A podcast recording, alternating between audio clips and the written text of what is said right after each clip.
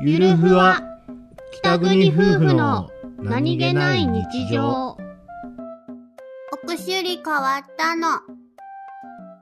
お兄ちゃん、お兄ちゃん。どうした？えこちゃんね、なんかね、はこう、内科の先生の。おすすめでね、うん、あお薬変わったじゃない。血圧の？の血圧の薬。はいはいはい、変わりましたね。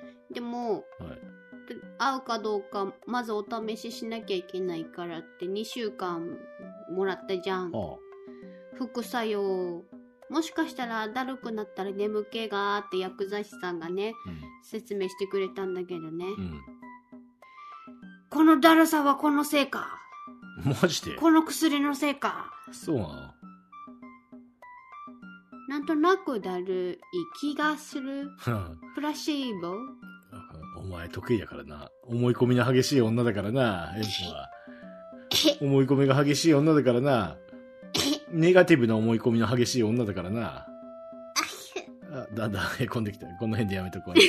大丈夫だよ、エコちゃん。